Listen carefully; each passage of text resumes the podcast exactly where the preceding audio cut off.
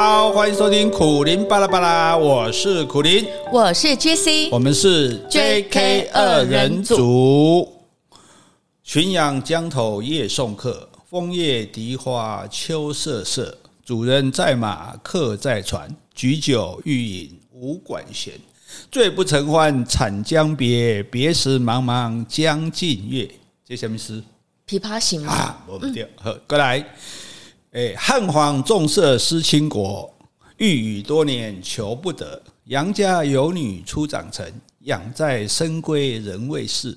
一朝选在君王侧，六宫粉黛无颜色。这谁的诗？嗯，《长恨歌》吧，白居易的嘛。没错，也是白居易的。好，所以这个，哎，你 你一直考我，还好我懂。我本来想把整首背完了，但是大家会觉得我这样太炫了，是太炫技了。对对对，我也不是故意背啊，就是就觉得写得很好，就就自然就把它记住了。你像那个呃《琵琶行》后面也是啊，对不对？什么暮去朝来颜呃大珠小珠落玉盘啦，对不对？那种。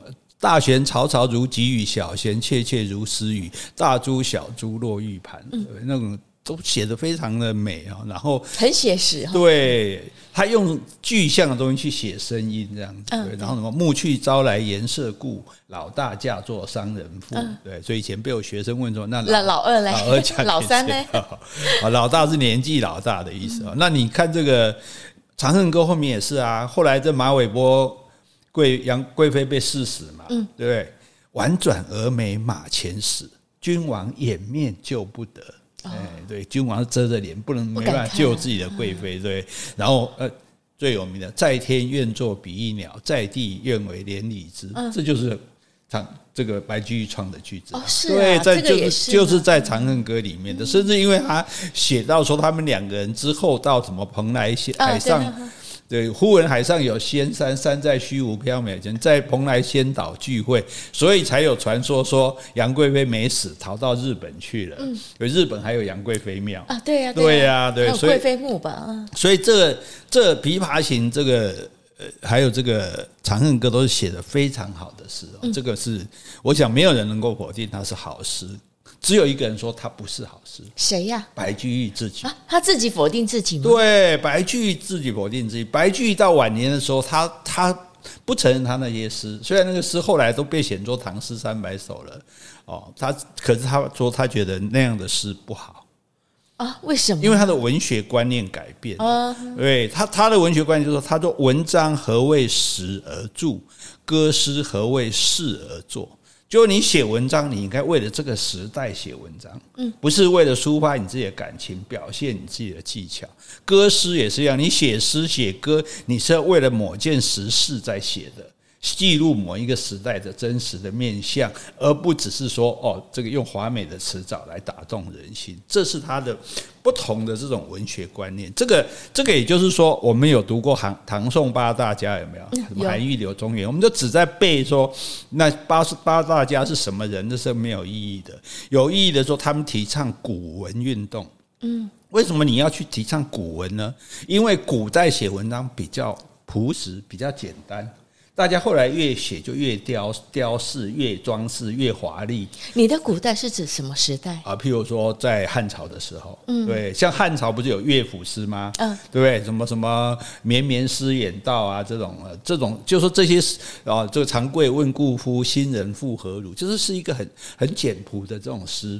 那后来大家越写越，尤其到了晚唐，什么李商隐那下期就咱有没有看不完呢？嗯，哦，所以他们主张就说这个文章应该恢复。去写古文，就是说我们很朴实的写文字就好，不要雕琢，不要修饰文字，尽量让更多人能懂。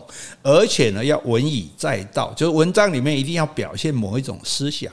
哦，是啊，对，表现某一种你的理念，而不是说只是瞎睡也瞎送呀。哦，我不能这种儿女情长的诗吗？对对对，哎对，所以这个就是，这是当然是两种文学观念了。所以胡适他有归纳白居易的基本主张，就是说为了人生而做文学。这么大对，然后文学是用来救济社会的，用来改善人生的利器。哎，最好的你能够能够补查实证，就是现在国家有什么不好，政府有什么不对，政策有什么不好，你都可以把它写出来，提醒当官的人注意。对，就算不能这样，至少也能泄导人情。就是说，大家现在对政府有不满，大家现在过得很苦，大家受了什么什么难，你要把它写出来，因为老百姓不识字，没地方表达。那时候是不识字，对，大多数人不识字，所以你写文章的人，你不用自己写高兴的，所以你们自己大家这个金童写给。给玉女看，你们应该要替老百姓讲话。这个文学观念其实到现在还有这种争论，就是说到底文学应该要写实，还是只要抒情就好？他说，如果你不能这样的话，那你就不过是风花雪月嘛。是啊，所以他认为风花雪月这是没有意思的。哎，所以这个这就是这个白居易后来的观念。所以后来这样的观念，也就是说，这是文学跟艺术上一直在争执的，就是说。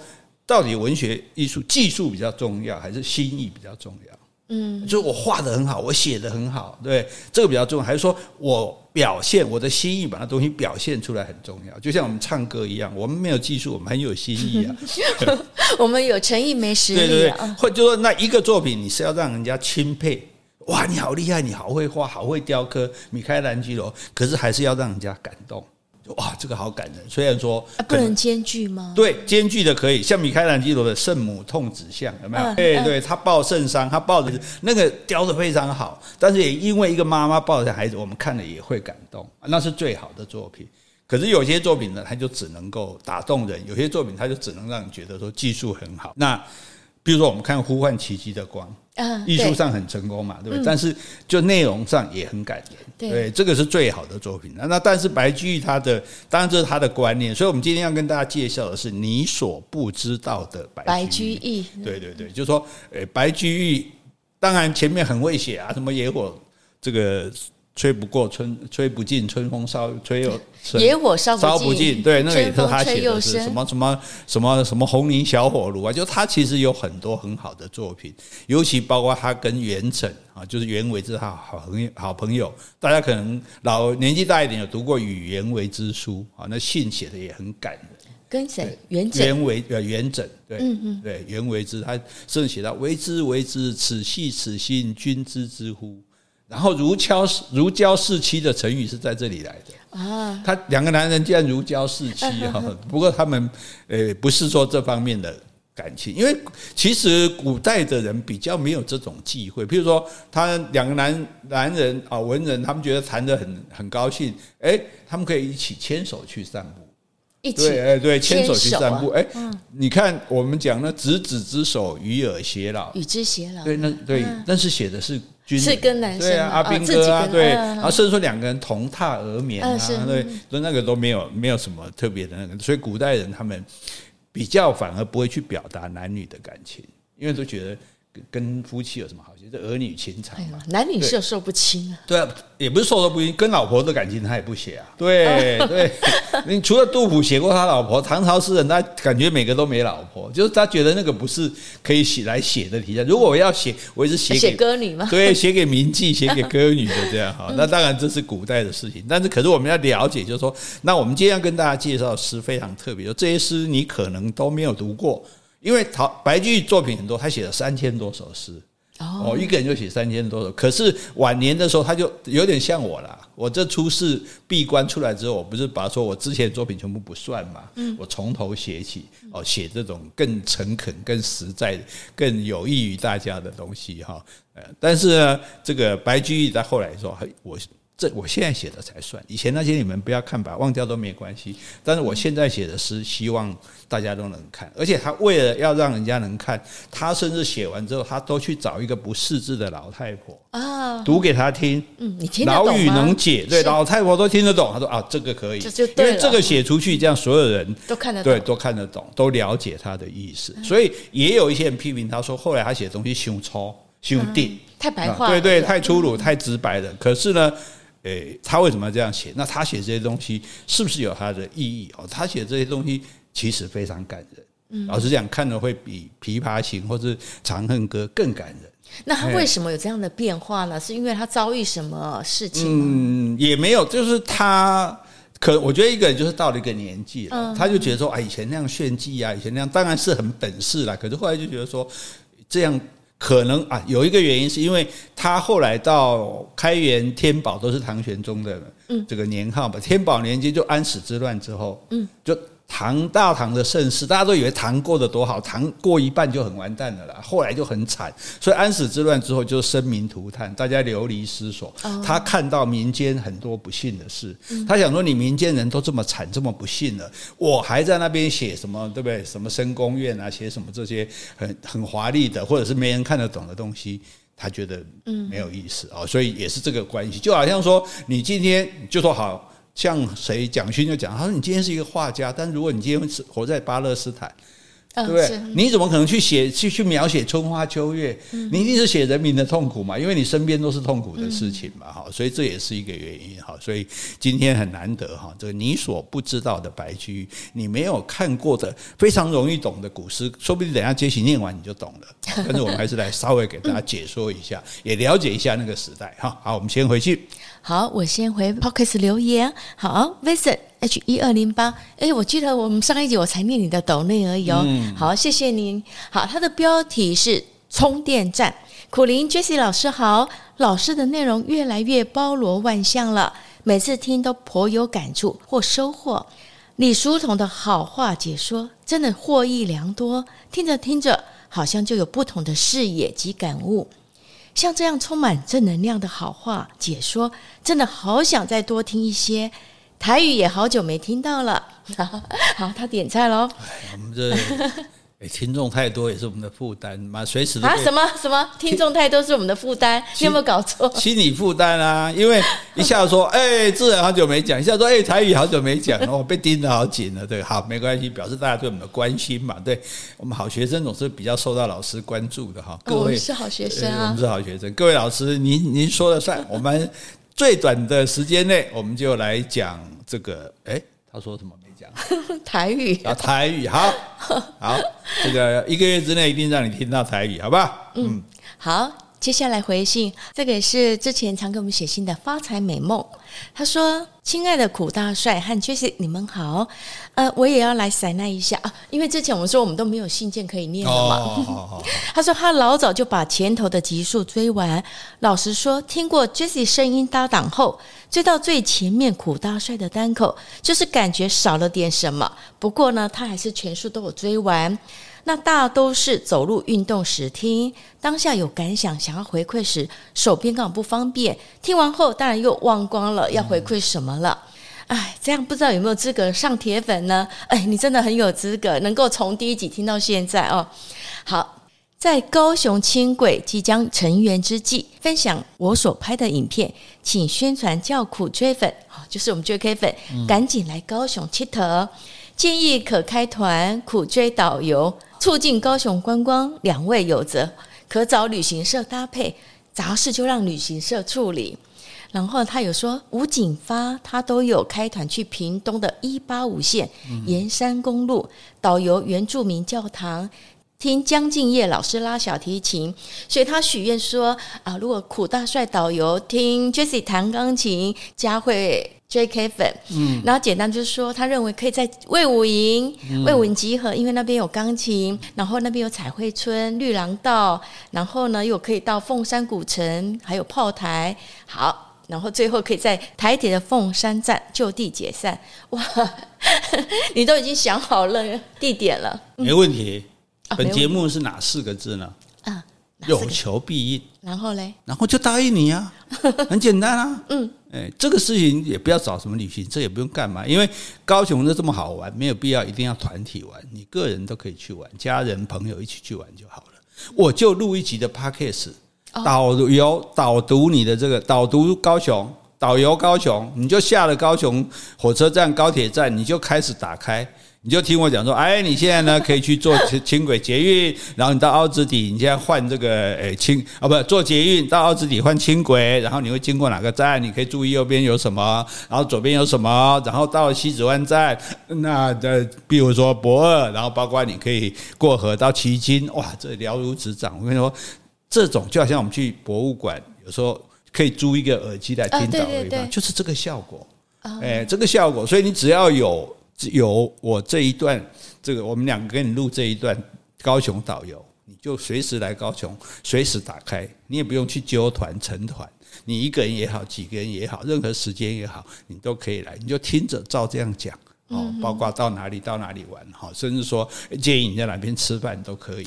然后呢，哎，我们中间可以放一段，说，哎，你现在是在休息吗？哈，你现在坐在海边吹海风，哈，在西子湾看落日。我们现在放一段杰西弹的钢琴给你听。我从头到尾只有弹过两首歌，没关系啊。对，所以你看 是不是？所以这个人哦，我觉得有时候也不得不佩服自己的智慧，因为你刚提出这个问题，我还正在烦恼，这这要组几团才够呢？对不对？而且大家一定。因为说啊，我那时间不不刚好啊，我什么样呢？而且还要受团体的限制。我们现在就提供这个最好的方法，对不对？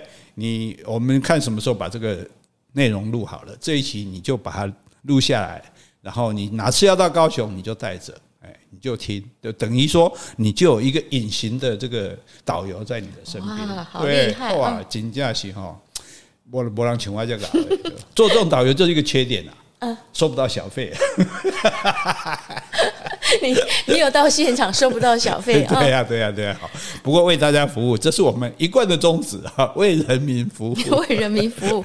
哎，这五个字有点敏感。哎，对哦，台湾会被禁播。哎，不会了，台湾什么地方？又不是那个，又不是对面那个鬼地方。另外呢，发财美梦啊，他有另外写封信，他说问了，他怕我们的没有信可以念。那其实他写的另一封信其实很短，那我觉得也可以，我在现在把它念出来好了。因为之前不是有问我们说《红楼梦》到底是哪一集呀？嗯，那发财美梦他说，其实我们都可以善用搜寻的功能，哦，就在网络上，比如我们搜寻苦苓巴拉巴拉，你打《红楼梦》，苦苓巴拉巴拉《红楼梦》，大概就可以搜寻到我们在哪一集有讲过了。哎，所以谢谢你哦。对，好，我们还不知道哦，原来我们这么厉害，连那个都查的，搜寻都查得到。哎，其实都可以。嗯，对。那你就反正你就苦林巴拉巴拉哦，同性恋，苦林巴拉巴拉忧郁症，苦林巴拉巴拉区块链，就就就出来了。可能是啊。好，好，大家你没有试过？呃，《红楼梦》有试过，不过呢。嗯可能像我们有一集讲尼采，因为也有听众来信说，他想要知道说我们到底讲尼采哪一集。嗯，可是我打苦林巴拉巴拉尼采，哎，就没有出来，所以我还是一集一集帮他找到了。哦，因为是这样啊，因为我们的标题有时候不会直接把那个主题写出来。对，哎，这样为了这一点，我以后想办法把主题写到标题里面。嗯，对对，这样比较好搜寻。好，没问题。嗯，好，那现在我们就来读。第一首哈，你这第一首听完哈，你就知道说，哎，白居易为什么会写这种诗了哈？这种诗好在什么地方哈？我们就请美声的美声美美丽的声音美，谢谢你哦，美声小姐，女优吗？美声女优杰西小姐来为我们诶念这首《卖炭翁》。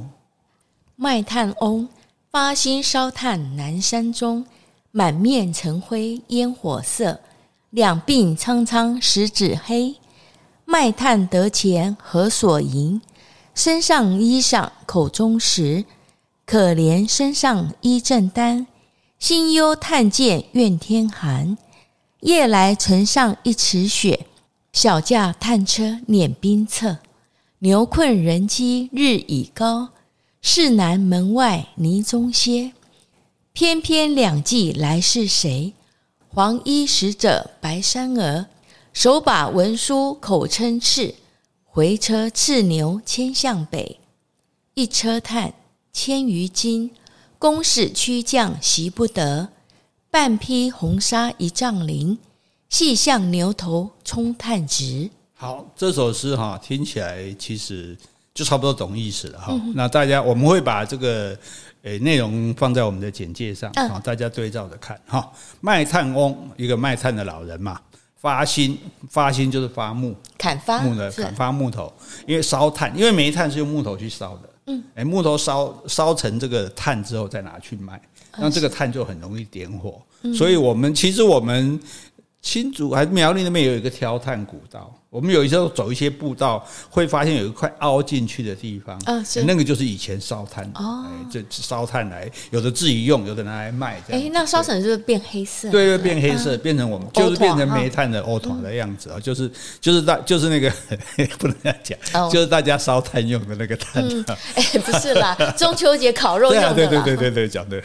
好，那发发木烧炭南山中嘛，都很简单？那你一天到晚在烧这个火，是不是满面尘灰？嗯，对不对？你鬼云弄的那个灰尘嘛，烟尘嘛，然后烟火色，色就是他的外皮，他那个脸都被烟火熏得变红了。嗯，归刚底下行会啊，行会啊，这样子啊。然后呢，两鬓苍苍，因为年纪大了，头发都白了。白了。可是呢，十个手指头都是黑的。嗯，因为整天烧炭。对，每天在那边烧炭嘛，所以他其实很简单的字就把他的那个样子都形容出来了。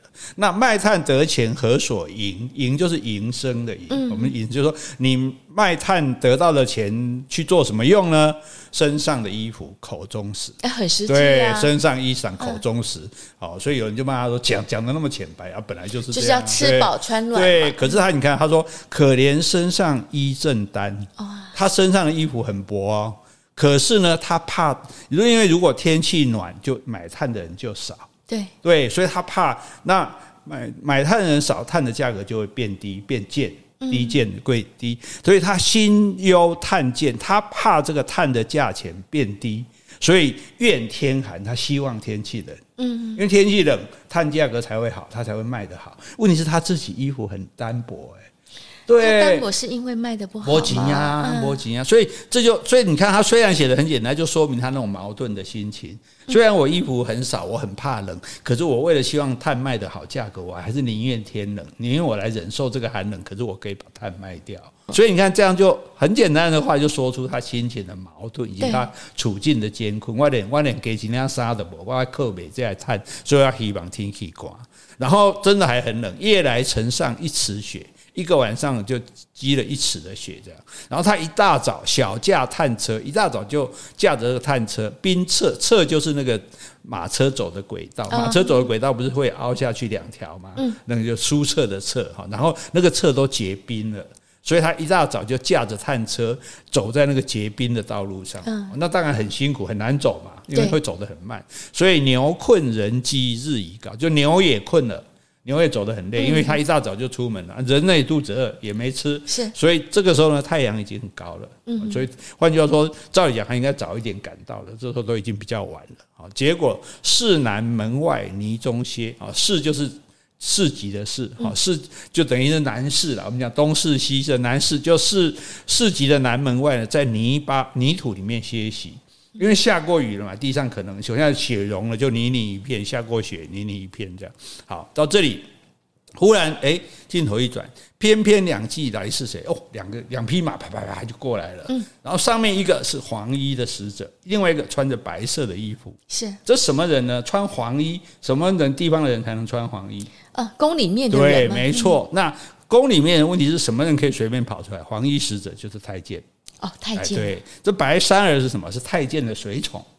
小太监，哎，不一定是小太监，是跟着他的，可能是小太监啊。然后，哎，他们两个来干嘛？手把文书，口称敕，敕就是命令的意思。手上就拿着一个文书，说这是命令。嗯，这个探车我们政府收购了，嗯，宫殿要收购了，所以回车把车子转向。赤牛很坏的了，駑马啪，赤就赤鹤的是迁向北，因为皇宫在北边，坐北朝南，他们在南门嘛，就把这一探一整探的车都拉到宫里面去，被宫里拉走了。那宫里拉走了，哎，本来你要卖的很辛苦要卖的，现在宫里帮你买走了，那你不是赚赚到了吗？就不用辛苦去买了嘛？对，看起来是一件值得高兴的事啊。结果一车炭千余斤，一千多斤的炭哦。宫使驱将，就是公使，就是宫廷来的使者，把他赶走了，习不得。你也不能说，哎、欸，不要给我留一点给我啊，我我要自己卖啊。哦，他全部收购，他全部收购，对。但是呢，他给你什么？半匹的红纱，一丈的绫，一丈白布，半匹的红布，把你绑在牛头上。嗯，说这个就是给你买的价钱啊。对，所以这就是欺负人嘛。是啊，对呀、啊，这就是贪贪贪污嘛。他。皇如果宫廷里叫你去买菜，一定有预算给你嘛？对，没错。对，可是他随便宫廷里拿拿一个红布，拿一个白布，到那边把你牛头上一绑，说：“哎，这就是宫廷付给你的，这皇上给的这纱，这个不得，这个綾不得了。”对，然后细向牛头冲炭值，嗯，价值的值，他本来是写值，这个正值的值，但是我有一些我会改的，所以大家如果发现跟原文不太一样，就说因为他现在他用的就是这个字，所以我把它直接改成这个字。绑在牛头上，就当做葱，就当做这个碳的价值。呃，就当做这个给你钱了。对，你看多可怜，这么辛苦烧得自己满脸灰尘，食指都黑了，然后衣服那么单薄不够穿，还还巴不得这个天气冷，要冷一点，对不对？一大早出来，然后地上积雪，累得要死，在那边泥巴泥泞里面休息。忽然来了两个太监跟他的随从，哎，就把他牛哗就赶走了，把他一探探车全部连牛一起带走，哎。哎，那牛一起带走，他干嘛把那个红布啊、白领放在牛身上？他怎么拿走啊？绑着就丢在绑在那边，就这给你的，你就收走啊。对啊哦，所以他布还是自己收走，但是牛就是跟着去皇宫里面了。对，那就他就往那边一绑，说这是皇宫给你买牛的这个价价，就是用这些给你买就对。了。嗯、然后就把把车就赶走了，这样子。结果，哎，这个老人怎么办？哎。没有牛也没有炭了的，没有牛也没有炭，没有车，也没有，也没有，半毛钱，是啊，一定会冻死的，对啊。所以你看他，所以这个急转直下，你知道后来说，哎，怎么忽然变这样？我们都以为他去卖啊，然后多辛苦什么，结果不是，居然是，而且你说自己辛苦就算，这这完全就是朝廷腐败嘛，对呀，对不对？一个太监就可以这样乱来啊？那你想，对一个卖炭的都可以这样乱来，那何况对其他人？对，都是。啊，对，所以你看，这这个就是白居易刚刚胡适讲他的主张，你文学就是要表达这种东西，老百姓在受这种苦，我们就是要替他们讲，要控诉，让大家都知道，而且甚至传到宫里去，嗯，才知道说，哦，原来你这个这个有人这么坏，这样，是，所以这个就是完全不一样的文学表达方式哈，所以我们。再就这个意思，再把它简单的再口译一遍哈，就是有一位卖炭的老翁，整年在南山里砍柴烧炭，他满脸灰尘，显出烟熏的颜色，两鬓灰白，十个手指也被炭烧黑了。卖炭得到钱用来干什么呢？买身上穿的衣裳和吃的食物。可怜他只穿着单薄的衣服，却担心炭价不好，还希望天更寒冷。夜里城外下了一尺厚的大雪，清晨老翁驾车碾过冰冻的马路，牛累了，人饿了，但是太阳已经升得很高了，他们就在南门外的泥泞中歇息。那得意忘形骑着马的人是谁呀？是皇宫内的太监和他的手下。太监手里拿着文书，说是皇帝的命令，吆喝着把牛朝皇宫拉去。一车的炭有一千多斤。太监们硬是要拉走，老翁很不舍，但又无可奈何。他们把半匹红纱和一丈绫布朝牛头上一挂，就充当买炭的价钱了。嗯，对，整个故事很清楚，真的，整个徒劳无功啊，这个老汉，对对对，很可怜，对不对？哈，所以这样的作品，大家可能以前很少看到，但是我们就看到了哈。好，这个既然同情老人嘛，哈，就我们再 再来讲一位老人，哈，这个就不同角度的，这位叫做杜陵守，哈，来，杜陵守，杜陵居，岁种薄田一顷余，三月无雨旱风起，麦苗不秀多黄死，九月降霜秋早寒，禾穗未熟皆青干，常吏明知不申报。急敛报征求考核，典桑卖地纳官诸。明年衣食将何如？剥我身上帛，夺我口中粟，虐人害物计豺狼，何必钩爪锯牙食人肉？不知何人奏皇帝？帝心恻隐知人弊。白马纸上书得音，金鸡尽放今年岁。昨日里续方道门，手持赤牒绑乡村。十家租税九家闭，虚受吴君捐免恩。好，这个后面有一点难懂哈，不过前面很容易懂。杜林守，杜林的一个老人，是守就是老人，呃，守就是老人，童叟无欺嘛。哎，杜林守，杜林居啊，杜林守就住在杜陵。岁种薄田一顷余，那么每年呢就种一顷多的这个薄田。什么叫薄田？就是比较贫瘠的田，哎，收入不是那么好，是收成不是那么好的田。三月无雨，三月的时候没有下雨，哎，三月的时候是雨水，要下雨才会这个稻子才会长得好嘛。三月不但无雨，还旱风起。什么叫旱风？就是我们讲的焚风，哎，台中的焚风，焚风一来，那个这这个稻作都会死掉的。这个已经没水了，对对对对，没死了，没水，没有下雨还起寒风。麦苗他们种麦子，麦苗不锈，锈就是结实的意思，就那个我们讲锈就是说开花，开花，对对，等于说，诶。结应该是说这个麦苗要结那个果实，开花结果，开花结果哈。麦苗呢就不长了，不开了，所以多黄死，大部分变黄死掉。对对，多黄死的很很简单。九月降霜，秋早寒。九月呢还又降霜，秋天特别早冷。嗯，所以呢那个禾穗未熟，嗯，这个稻这个稻这个麦谷还没有熟啊，就青干，就已经青了，干掉了。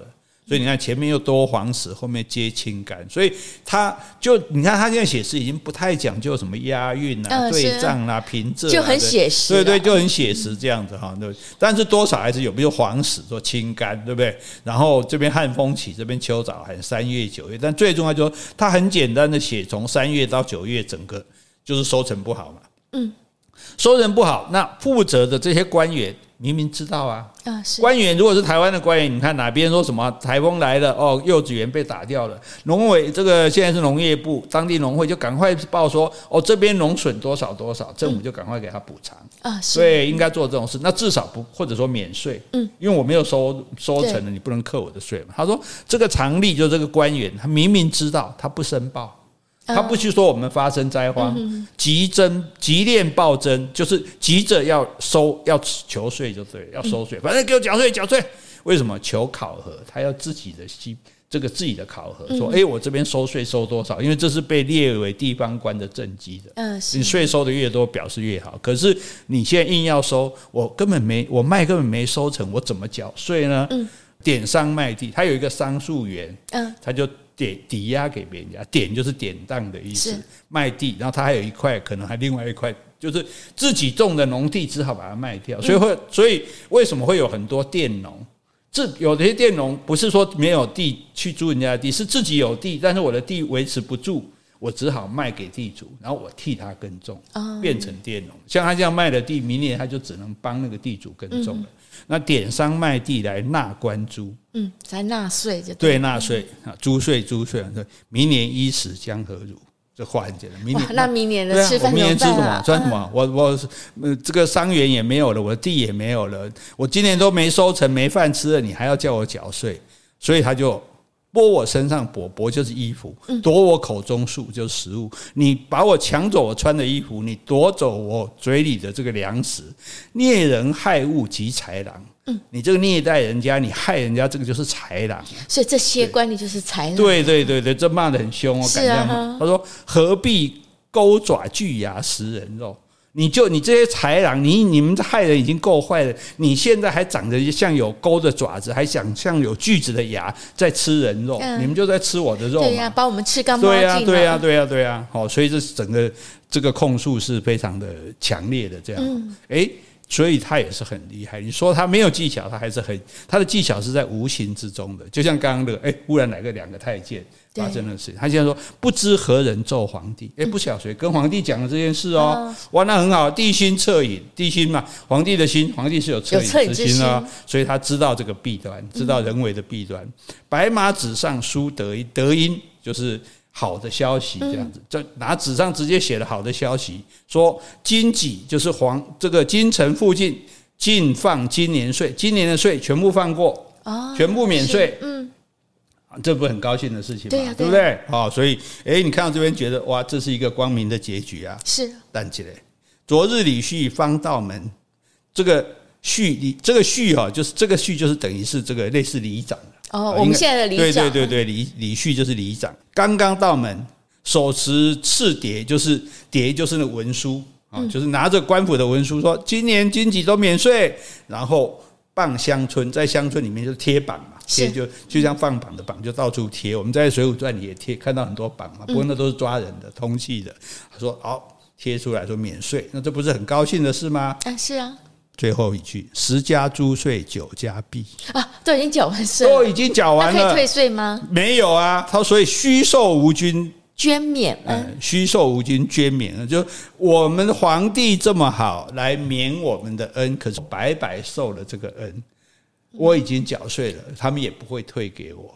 那实质还是没有了。对呀、啊，所以这些家这些家伙还是瞒上欺下、啊，哦、对不对？做了坏事，然后皇帝知道，如果你真的有良心一点，你跟该跟皇帝说，哎，不好意思，我们已经收了，那是不是因为已经缴去了嘛？是、啊，所以你要去跟皇帝说，不然你先退回来。嗯，对啊，结果他们也不讲，反正我已经缴的是我的、嗯、我的成绩嘛，对不对？你们啊，皇上说免税，我就贴个啊免税啦，结果已经缴的都。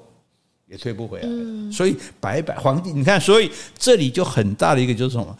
皇帝被小人蒙蔽，没错，对不对？就是被你这家伙蒙蔽，所以表面上说，当然也不能直接骂皇帝不好，当然，所以你看《长恨歌》里面。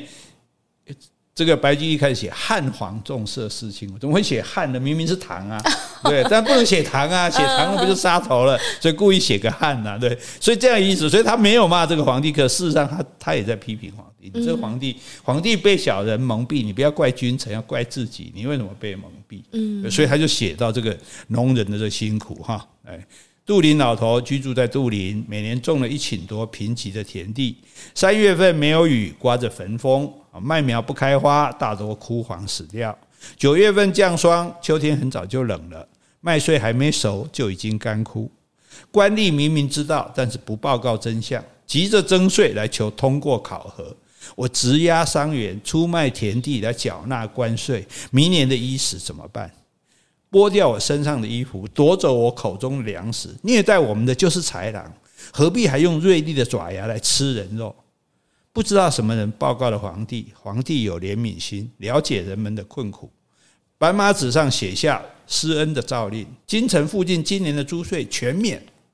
昨天里长才在家门口，手里拿着公文张贴在村子里，十家有九家已经缴完税，白白的受了君王免税的恩惠。嗯，根本没有受到恩惠。对，所以你看这样的诗是不是？大家如果现在看着这个我们写的这个这个诗句，我直接这样念，你就完全懂他的意思。没错。但是这也是一个非常强烈的控诉。嗯，多糟糕，人民多苦，这个官吏多坏，哈，皇帝多昏庸。哈，哎，那他写这首诗的时候呢，不晓得有没有会传到皇帝那边？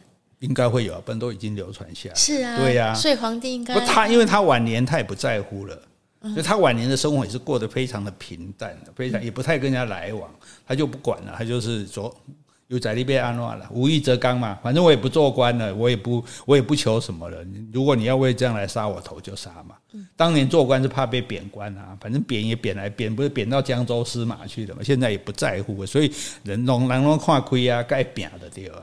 所以这是蛮了不起的事哈。好，那一个翁两个翁，我们现在介绍第三个翁。好，这个是白居易的三翁啊，今天你都认识。这个翁稍微长一点，但是呢，这个更感人哈。我们听一下：新丰折背翁，新丰老翁八十八，头鬓眉须皆似雪。玄孙扶向殿前行，左背平肩，右背折。问翁背折来几年？兼问至折何因缘？翁云：贯属新丰县，生逢胜代无征战，惯听梨园歌管声，不识旗枪与弓箭，无何天宝大征兵。户有三丁点一丁，点得驱将何处去？五月万里云南行，闻道云南有芦水，浇花落石瘴烟起，大军徒涉水如汤。未过十人二三四，村南村北哭声哀。儿别爷娘夫别妻，皆云前后征满者，千万人行无一回。是时翁年二十四，兵部牒中有名字，夜深不敢使人知。偷将大石锤折背，张弓簸旗惧不堪。从兹始免征云南，骨碎经伤非不苦，且图减退归乡土。此背折来六十年，一枝虽废一生全。至今风雨阴寒夜，直到天明痛不免。痛不免终不悔，且喜老身今独在。不然当时卤水头，生死魂枯骨不收。应作云南望乡鬼，万人冢上哭悠悠。老人言，君听取。君不闻开元宰相宋开府，不赏边公防独武，又不闻天宝宰相杨国忠，欲求恩信立边公，边公未立生人怨，请问新丰折被翁。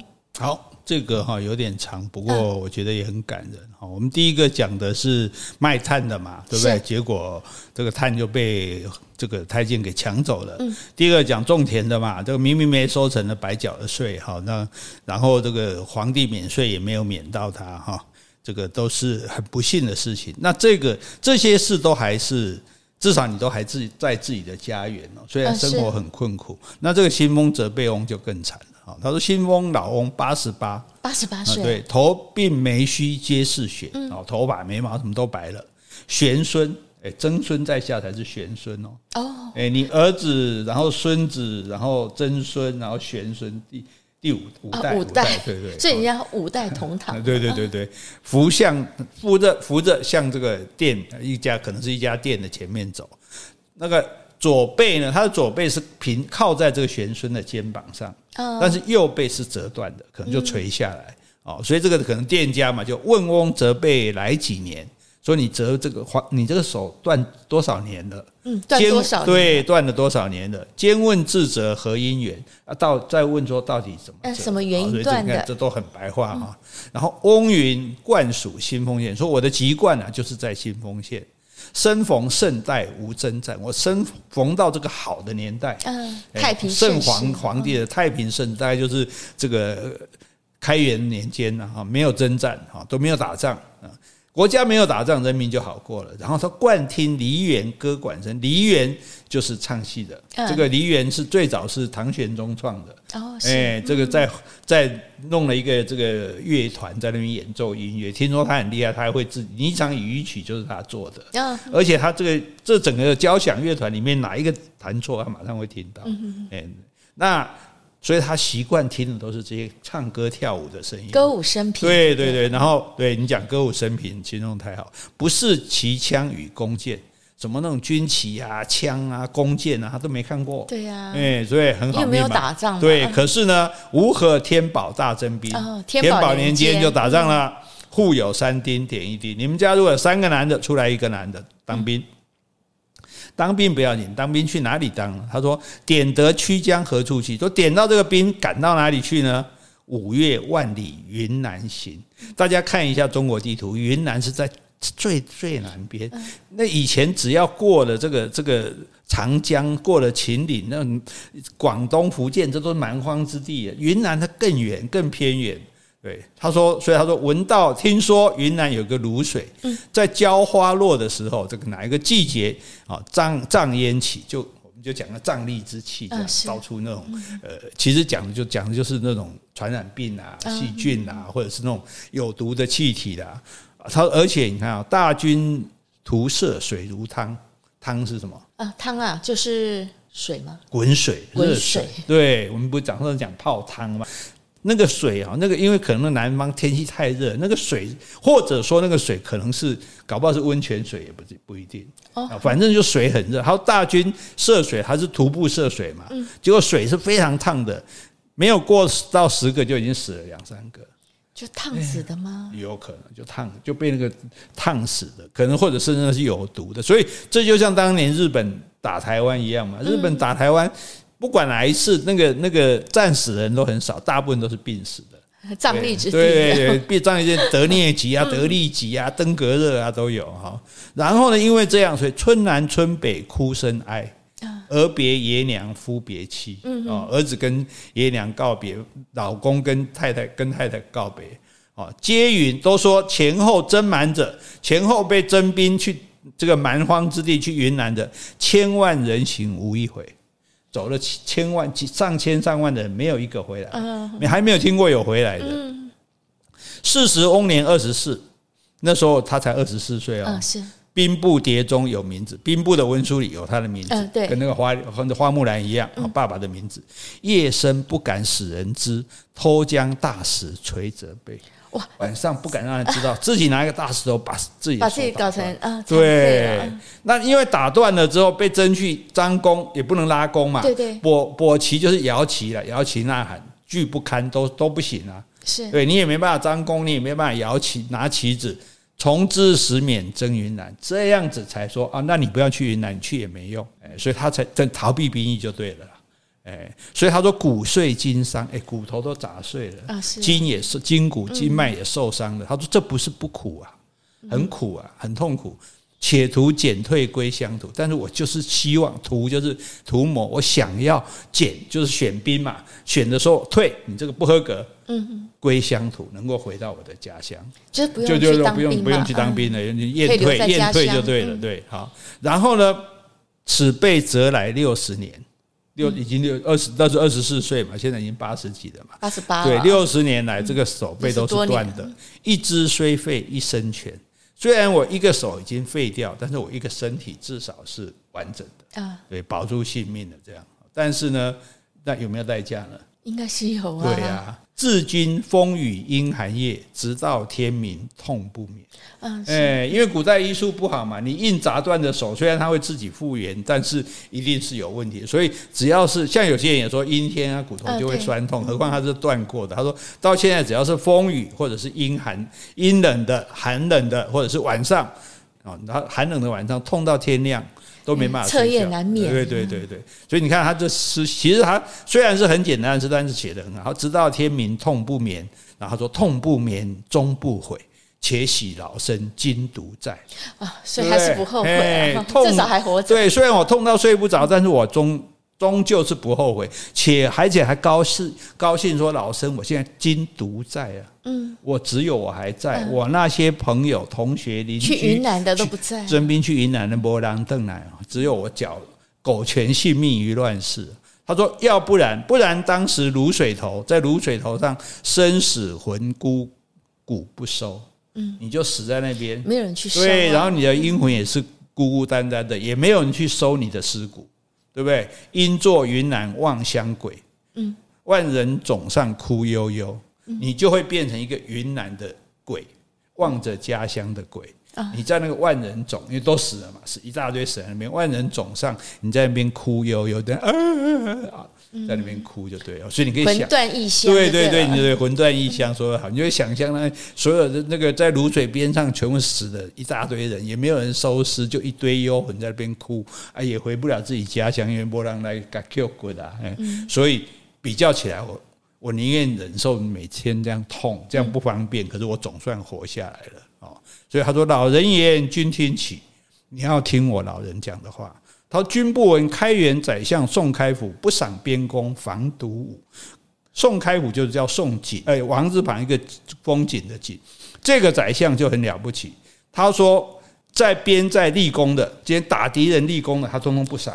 在边疆立功的，对，呃，将军他不赏。照理讲应该赏，对不对？他不赏，好，因为赏了你们又想去打，是。那你们又打仗，老百姓又苦，对对，所以这是了不起。可是呢，又不闻天宝宰相，所以你看开元天宝，开元的是好宰相，天宝的就是坏蛋杨国忠嘛。哎，是杨贵妃的哥哥。对，没错，天宝宰相杨国忠欲求恩信立边功，想想要得到皇上的宠幸，他故意要去边疆打仗来立功。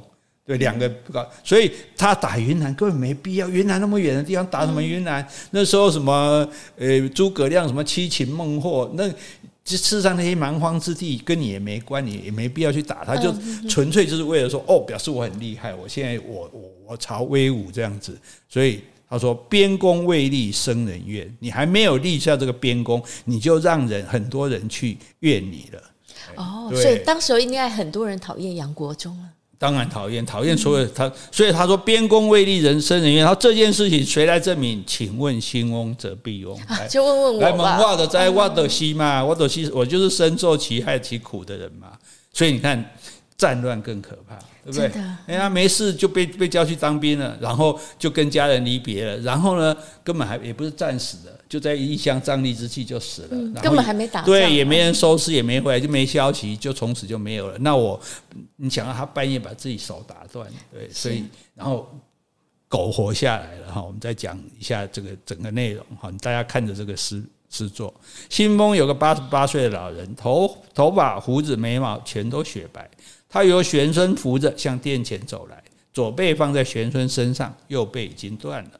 我问他右背折断有多久了，又问他是因何折断的。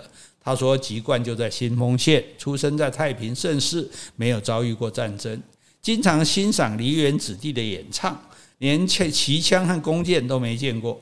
随之不久就是天宝年间的大征兵，有三个成年男子的家庭就要抽一个去当兵，要把这些壮丁赶去哪里呢？要在五月远征万里之外的云南。听说云南有一条卤水，夏天浇花谢的时候，卤水就会烟瘴弥漫。大军渡河的时候，河水热得像滚汤，每渡十个人就会有两三个死掉。当时村中到处都是哭声，儿子告别爹娘，丈夫告别妻子，都说几次远征云南的人足有千千万万，没有一个活着回来。我那年二十四岁，名字也在征兵的名册上，我不敢让人知道，趁着深夜偷偷用一块大石头锤断了自己的右背，因为既不能拉弓，也不能摇旗，得以逃过远征云南。